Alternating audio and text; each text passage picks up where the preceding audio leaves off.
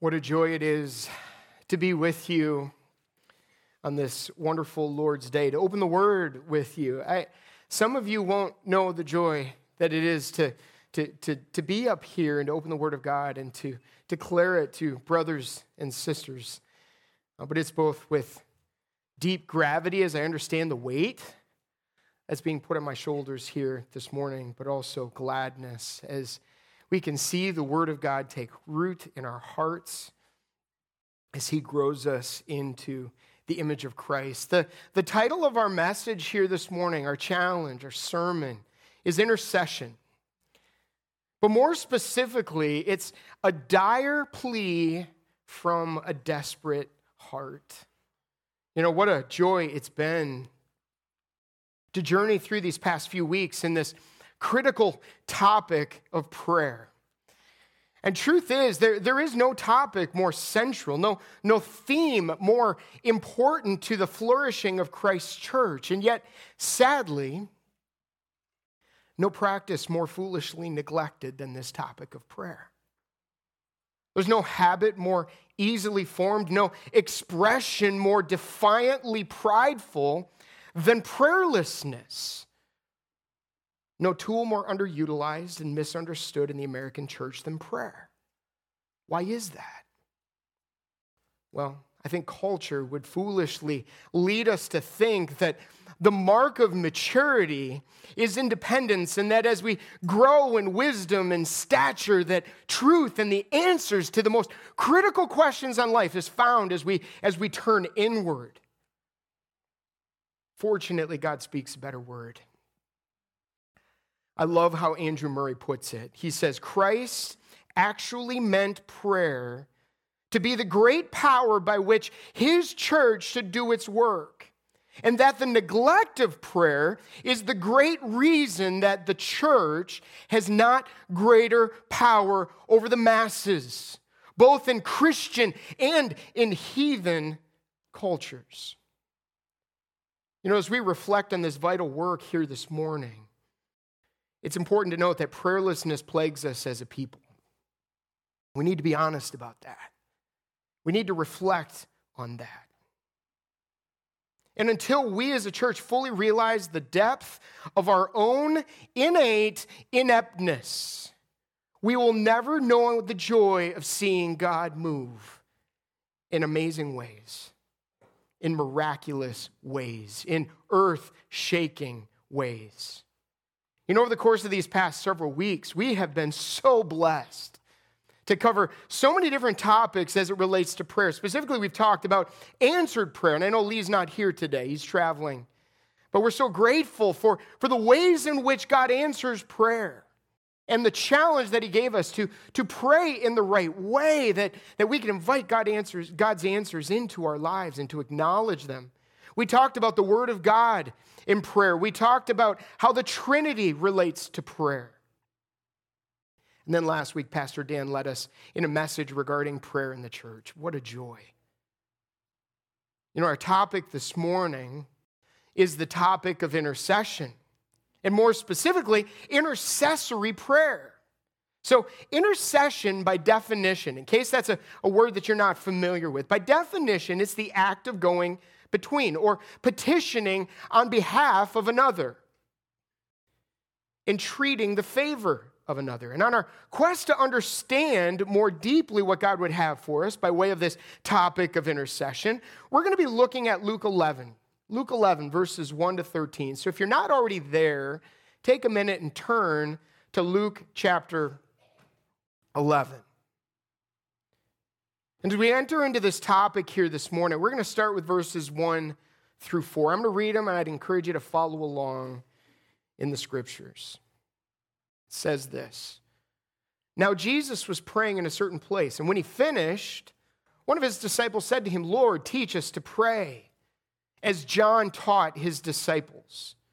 And He said to them, When you pray, say, Father, hallowed be your name, your kingdom come. Give us each day our daily bread. Forgive us of our sins, for we ourselves forgive everyone who's indebted to us. And lead us not into temptation. You know, as Luke opens up this text, he describes the scene very simply as Jesus praying in a certain place. In the first four verses, we see some really important truths regarding prayer as taught by Christ. And before we can truly understand what it means to intercede on behalf of our brothers and sisters and others that are in our lives, we must first capture the heart of what it means to bring our requests before God, the heart of supplication, pursuing divine help for our own health and healing. So according to this text, and we're not going to dig in great depth on these things because these are things that have been covered over the course of the last few weeks, but I think it's important to the second half of this passage. But according to this text, as Jesus is teaching them on the heart of prayer, he first wants to point out that at the very center of this prayer is understanding that reaching out to God is an intimate pursuit. It's an intimate pursuit. Pastor Jay talked about this as he unfolded what it means to understand the Trinity in prayer. Jesus says, "Father, hallowed be your name." He begins with the word Father. In Matthew, he's recorded as saying, "Our Father in heaven." His pursuit is intensely personal. It implies a deep relationship with the one with whom he's seeking.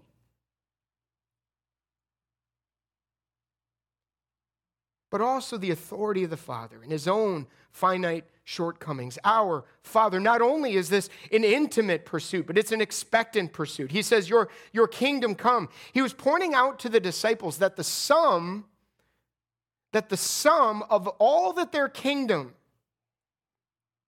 of this earth represented was brokenness, darkness, and utter emptiness. In order for them to experience full deliverance from their own human despondency, their own brokenness, they needed to be acted upon by the God of grace. Your kingdom come. By the God of grace, but not only grace, his mercy, his kindness, his comfort. They needed more of God. They needed his kingdom to sweep into the darkness and to flood their despair with the glorious light of his divine bounty. It's as if they were imploring him, as they were crying out, "God, I cannot live without your kingdom. Your kingdom, come. Please, God, send us your kingdom." It's an expectant pursuit. It was a dependent pursuit.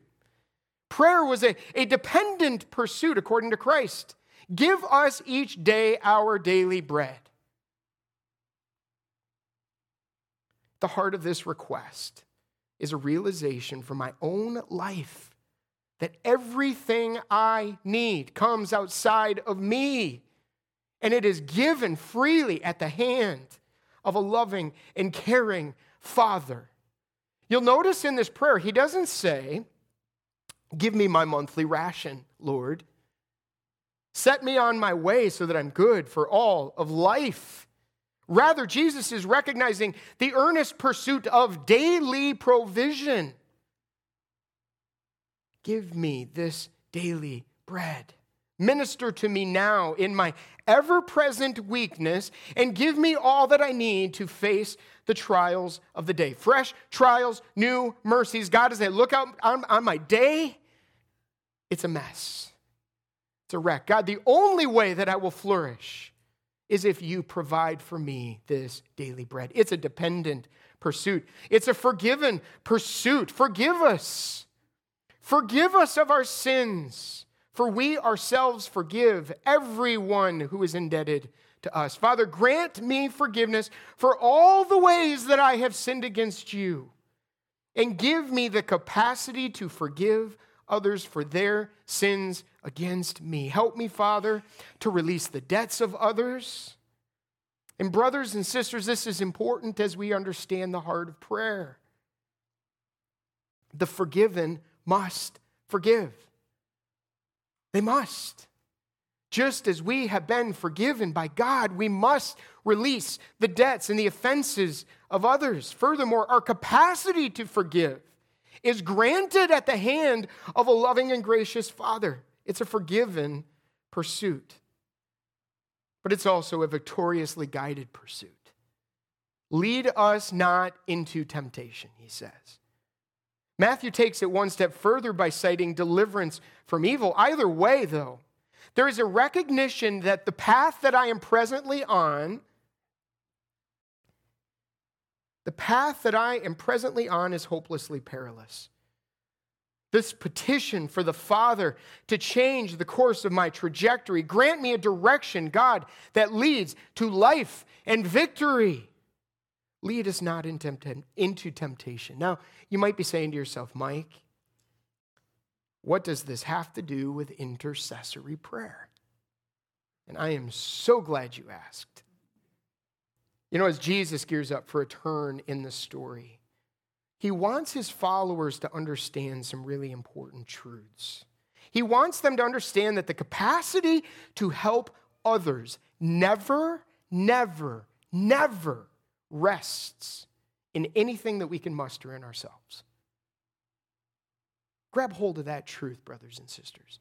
Your capacity to help another brother or sister or someone who you know who does not know Jesus, the capacity never rests in anything that you can muster in yourself.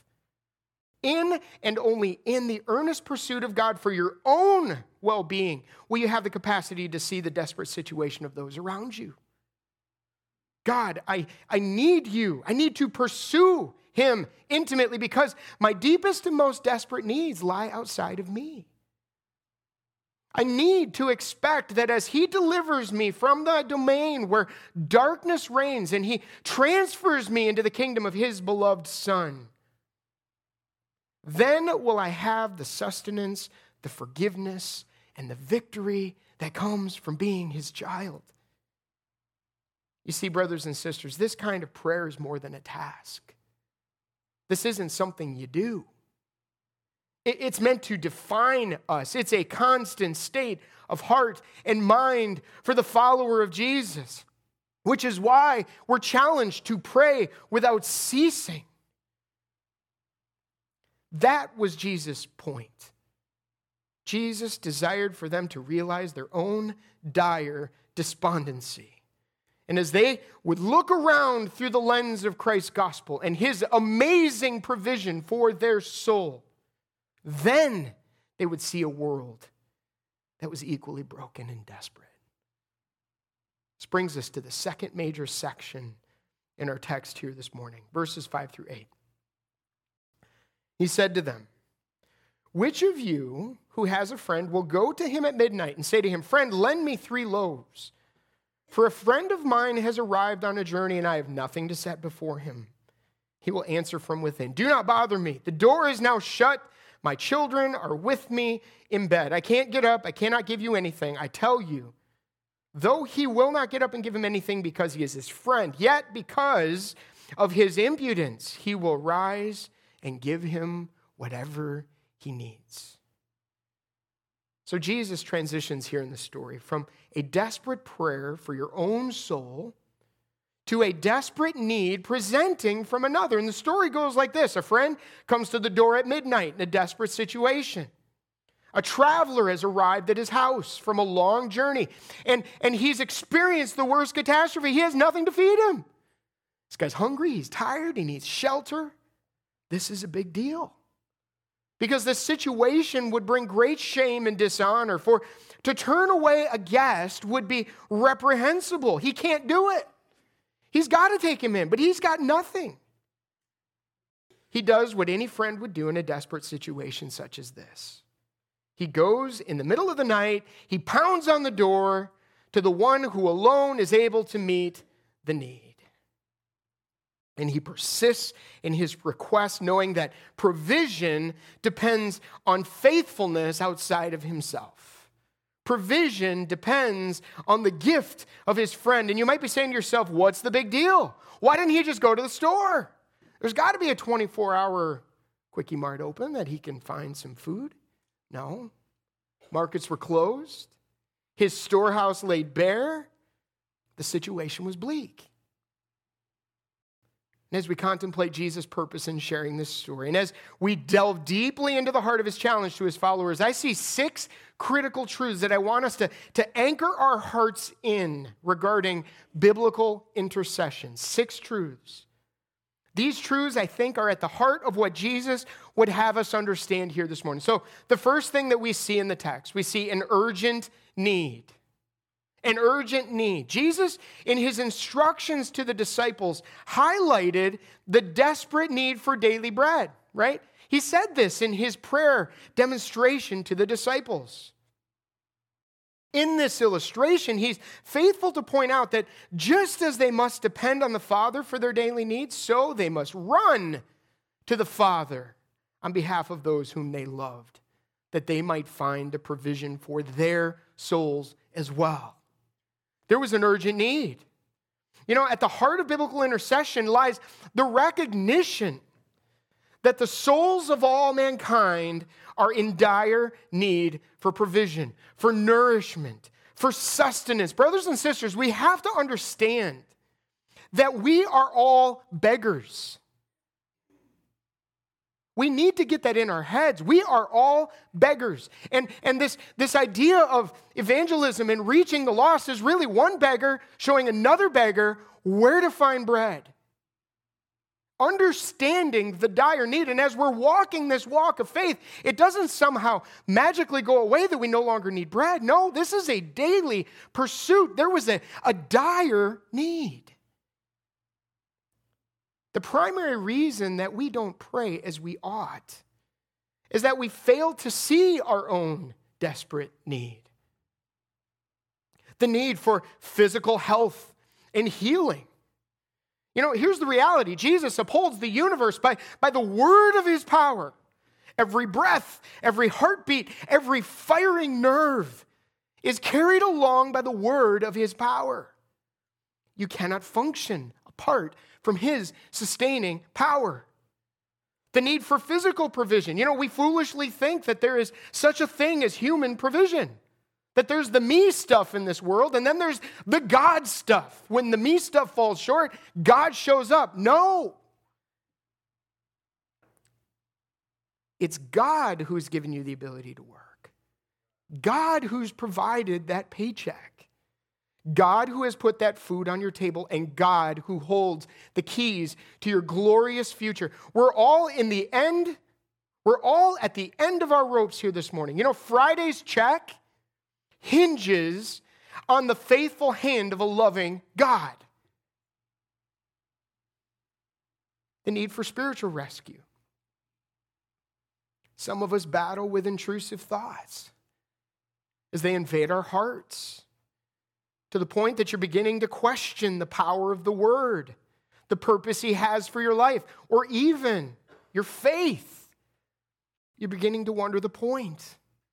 You're in a desperate need of the Spirit of God to sweep in and shatter that resistance and draw you to himself and to remind you that you are loved.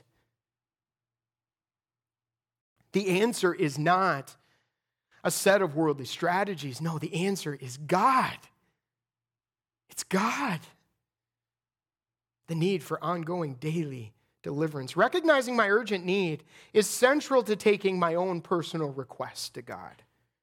Realizing that I have nothing to offer in my flesh, in my own strength, is paramount to a dynamic ministry of intercessory prayer.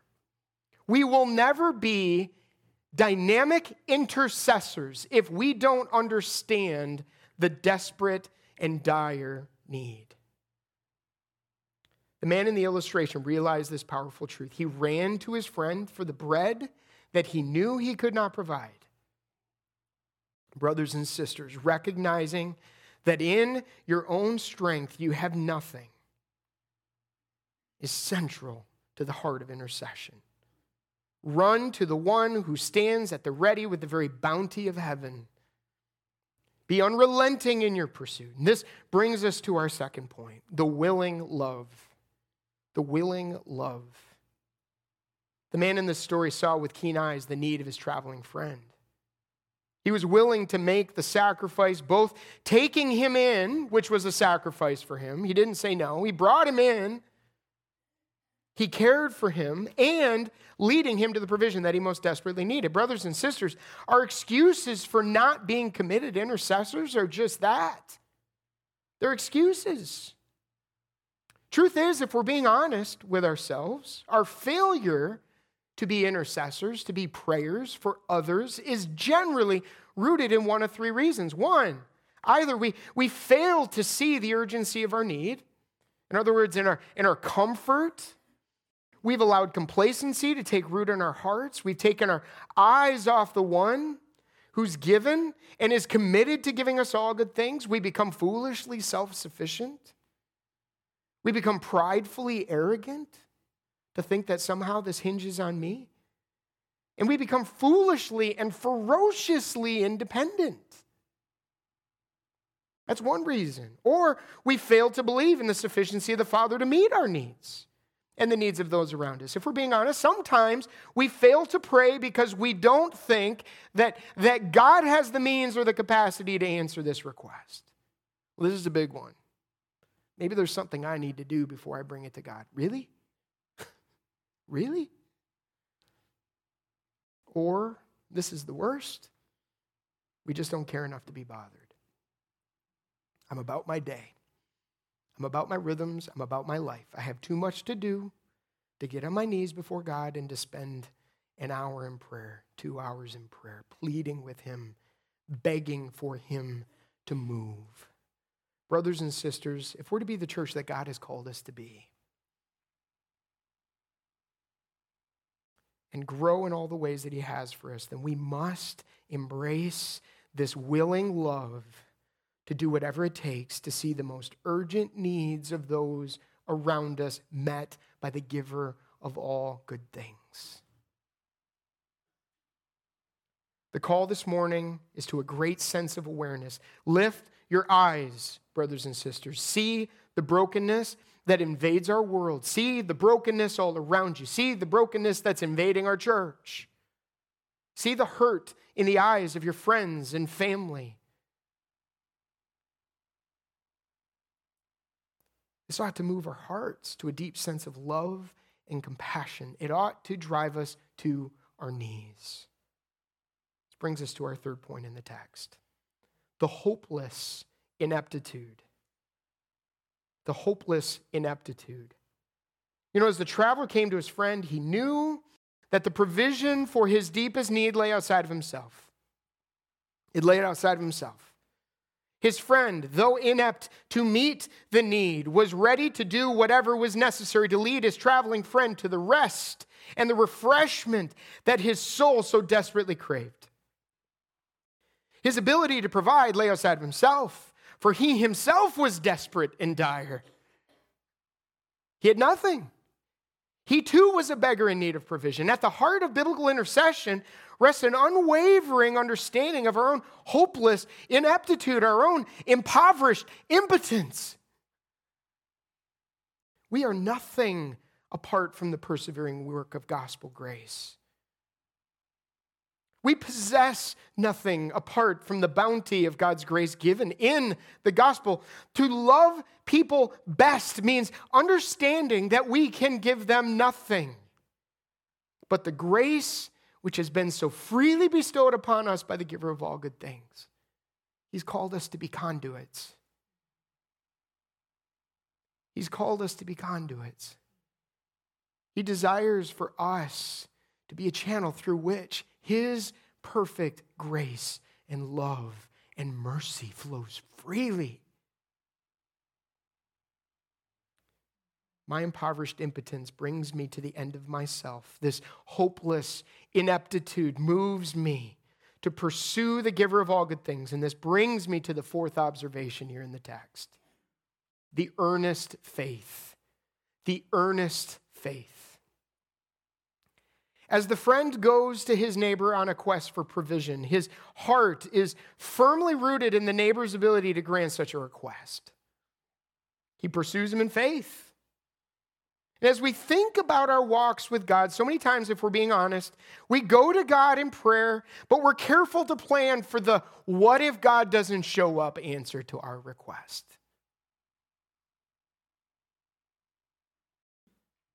Nothing screams lack of faith more than this mindset. And I think James says it best when he writes in James 4, "You do not have because you do not ask. You ask and you don't receive because you ask wrongly that you might consume it upon your passions.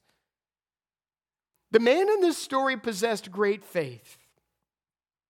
That his neighbor both possessed the means and the desire to care for his visiting guest. This faith was the basis for his pursuit. And I do think it's important to note here that while faith is pivotal to the granting of the request that we bring before the Father, the presence of faith doesn't guarantee that God is going to give precisely what we ask for. As James says, you ask and you don't receive because we ask wrongly that we could spend it on our passions. This begs the question, what does it mean to ask wrongly? Pastor Lee hit this so well when he was talking about answering prayer and the ways in which God answers prayer. Asking wrongly, according to this text, I think involves a preoccupation with my kingdom. Sometimes we go to God and we use prayer sort of as a domestic intercom. You know what I'm talking about? Where we get on the horn with Dad because we have a complaint about one of our siblings. And we're asking God to fix the kingdom. My kingdom's a mess, God. Please come in and make it what it needs to be. Fix my mess. Restore my kingdom. So many times, this is how we pray. Brothers and sisters, God is not into your kingdom. I know. That's a hard truth to swallow. He is not into your kingdom. He's not looking to make you comfortable. He's interested in making you like Jesus. He's looking to pluck you from the domain of darkness where you reign and put you into the domain of his beloved Son. Selfish motives oftentimes lead to ineffective prayers. I'm preoccupied with my own kingdom. But not only that, I think another reason, preoccupation with my own desires. He says that you may consume it upon your passions. When my desire is for my own comfort above God's purposes, my prayer lacks power. Or a preoccupation with my own agenda. Jesus, when he prayed in the garden, pleaded for God to take away the cup of suffering. You remember that prayer, right? God, if there's any other way, if there's any other way, take it, Father. Please, I pray, let this cup pass from me. But then he turned and said, in the end, that he surrendered to the will of the Father above all else, not my will, but yours be done. So our prayers can lack power when we're preoccupied with our own agenda or preoccupied with our own timetable. God, I'm desperate for this to happen now, seeking to bend God's will to my own. The man in this story knew that his motive was good because he wanted to help his friend. So it was for the good of his friend, and he knew that which he sought would bring glory and honor to the neighbor. This led to a confidence in the ask. He knew that the neighbor would grant the request, as granting this request would give glory to the giver and honor to his great name. He's desiring for that which is good, both for his friend, but also giving honor to the giver. He's not interested in that which propels himself forward. As we pray to God, we need to understand that God delights in granting that which brings honor and glory to him. He's not looking to push us forward and to propel our agenda. He's not interested in that which makes us comfortable. He's not interested in that which provides for temporal pleasure. His desire is that our souls would be nourished and that we would find true sustenance for all of life in his provision, in his loving hand. The pursuit of his divine intervention for that which will satisfy us for all eternity highlights his all-sufficiency and our utter helplessness. The prayers of faith that highlight this longing, he delights to answer. Earnest faith. This brings us to the fifth point in our text. The prevailing pursuit. The prevailing pursuit. While the neighbor's earnest faith led him to pursue this provision boldly, his confidence was met with a jolting and an unexpected check. The rich neighbor refused to hear. "Do not bother me," he says. "The door is now shut. My children are with me in bed. I can't get up and give you anything." And in spite of this resistance in the story, he leans in undeterred. I can imagine sticking a foot in the door.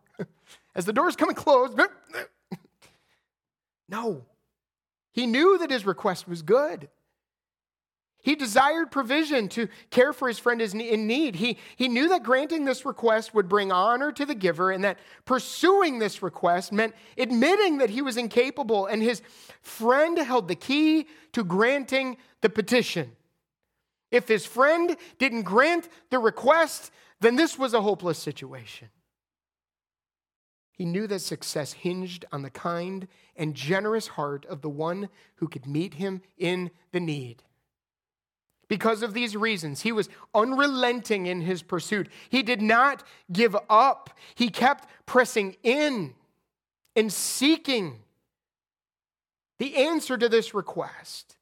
This diligent pursuit prevailed in the end. He held fast in confidence that the man would both hear and he would grant the request. And because of his importunity, the neighbor met the need.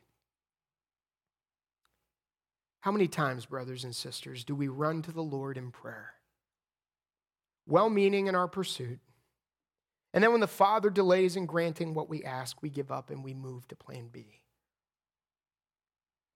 At the heart of a prevailing pursuit lies an understanding that the granting of this request hinges on the earnestness and the persistence as I'm pursuing God in my time of need. You know, God delights in this unrelenting heart, not because it seeks to bend his will to ours, but that it reflects an understanding of deep, dire dependence. I think this is the reason given for fasting in Scripture. God, I need you more than I need food right now, more than I need shelter, more than I need any other physical provision. God, take it all. This isn't what I need, God. I need you. I need you. Success in any of our endeavors, brothers and sisters, hinges on God meeting us in our need. Jesus states in verse 8 of our text, "I tell you, though he will not get up and give him anything because he is his friend, yet because of his impudence," or his unrelenting persistence, "he will rise and give him whatever he needs." Brothers and sisters, we must run to him with this sense of urgency. We must. This sense of commitment. Perhaps we have not, because we fail to pursue and struggle to see the point. This brings us to our final point in the text, the quiet confidence. So I want to focus in on this last part of verse 8. He will rise and give him whatever he needs. Why did the man persist in his pursuit? He knew that he had nothing. He knew that his neighbor possessed all good things. He knew that his neighbor would be faithful to provide. And what happened next? The neighbor met the need. He showed up. He cared for him. As Jesus wraps the story up in this text, he wants his followers to understand that he's talking about so much more than mere physical bread, more than mere physical provision. He's faithful to remind his followers of the unfailing kindness of Almighty God in verses 9 through 13. He brings us to the ultimate point in the text. He wants them to get it, the heart of intercessory prayer. He says, "I tell you, ask and it will be given to you. Seek and you will find. Knock and it will be open to you. For everyone who asks receives. The one who seeks finds, and to the one who knocks it will be opened. What father among you, if his son asks for a fish, will instead of a fish give him a serpent, or if he asks for an egg, we'll give him a scorpion. If you then, who are evil, know how to give good gifts to your children, how much more will your heavenly Father give the Holy Spirit to those who ask him?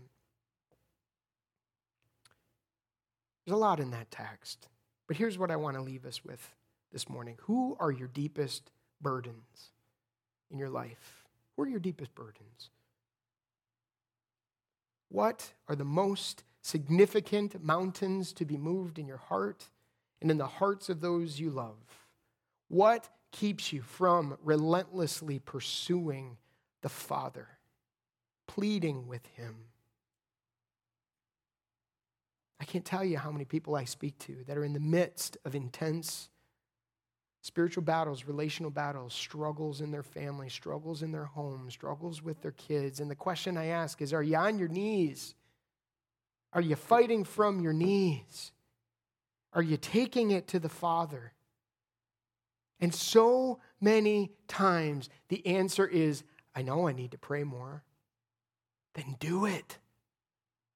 Do it. There may be more to do once you've prayed, but brothers and sisters, I can assure you, there's nothing to do until you've prayed. Nothing. Get on your face before God. Plead with him. You know, one of my greatest encouragements in ministry as an adult has to be the relentless pursuit of God's blessings from the prayers of our most senior saints. And inevitably in my conversations with many of them, the story goes like this. There was a time when I could be on the front lines with guys like you, doing the work of the ministry. And now, all I can do is pray. And I have to say, to be honest, brothers and sisters, all you can do is pray. That is the front line of ministry. It is. I hesitate saying this, but I think this needs to be where our hearts is, where our hearts are. I think many of us will never know the desperate direness of our need to pursue him in prayer because we're cursed with physical prosperity. Try praying, God, cripple me so that I can depend on you. Take away my ability to do, God, so that I can do the one thing that you need me to do, you want me to do, you desire for me to do. Help me, God, to see. And I praise God for the Dorothy Mundys and the others in this church that are so faithfully pursuing him from their knees because they say, this is all I can do.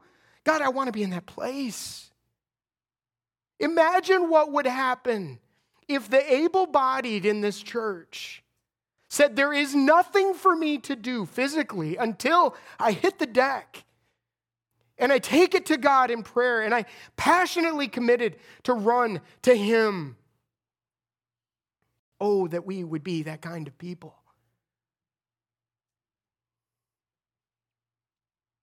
Oh, that we would know the joy of such physical limitations that all we can do is pray. Oh, the grace given in the midst of such human helplessness. We need to know this, brothers and sisters. As we wrap up our time here this morning, I'm going to invite the worship team up. I want to end with the admonishment of a pastor and author who really impacted my heart as I was studying for this. Andrew Murray, as he was talking on this topic of intercession. And here's what he said. He says, let us confess before him our lack of prayer. Let us admit that the lack of faith of which it is the proof is symptom of a life that is not spiritual, that is all too much under the power of self and flesh and the world. Let us, in the faith of the Lord Jesus, who spoke this parable and himself waits to make every trait of it true in us, give ourselves to be intercessors. Let every sight of soul needing help, let every stirring of the spirit of compassion, Let every sense of our own impotence to bless, let every difficulty in the way of our getting an answer just combine to urge us to do this one thing with importunity, to cry to the God who alone can help, who in answer to our prayers will help. Let us, if we indeed feel that we have failed, do our utmost to train a young generation of Christians who profit from our mistake and avoid it. Students, hear this. We failed you. We failed you to demonstrate what this pursuit looks like. Learn from the mistakes of those who have gone before. Be young people that lead from your knees. Be students that lead from your knees. This is not grown-up stuff. This is life stuff. If you claim to be a child of God, lean in to this powerful truth of intercession. Learn to love it. And to the older saints in this room, run hard after the one who alone can satisfy us for all of life. And seek to lead others to that same provision in prayer. Let's close in prayer. Father, thank you for this message. Thank you for this challenge. Thank you for the truth. God, I pray that you would move our hearts, dear God. Help us to see our own desperate need. Help us to realize our own direness, our own impotence, our own incapability.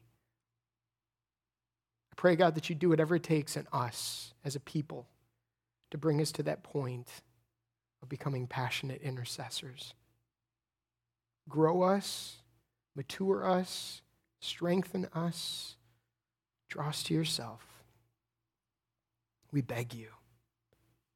For it's in Jesus' precious and holy name we pray these things. And all God's people said, amen.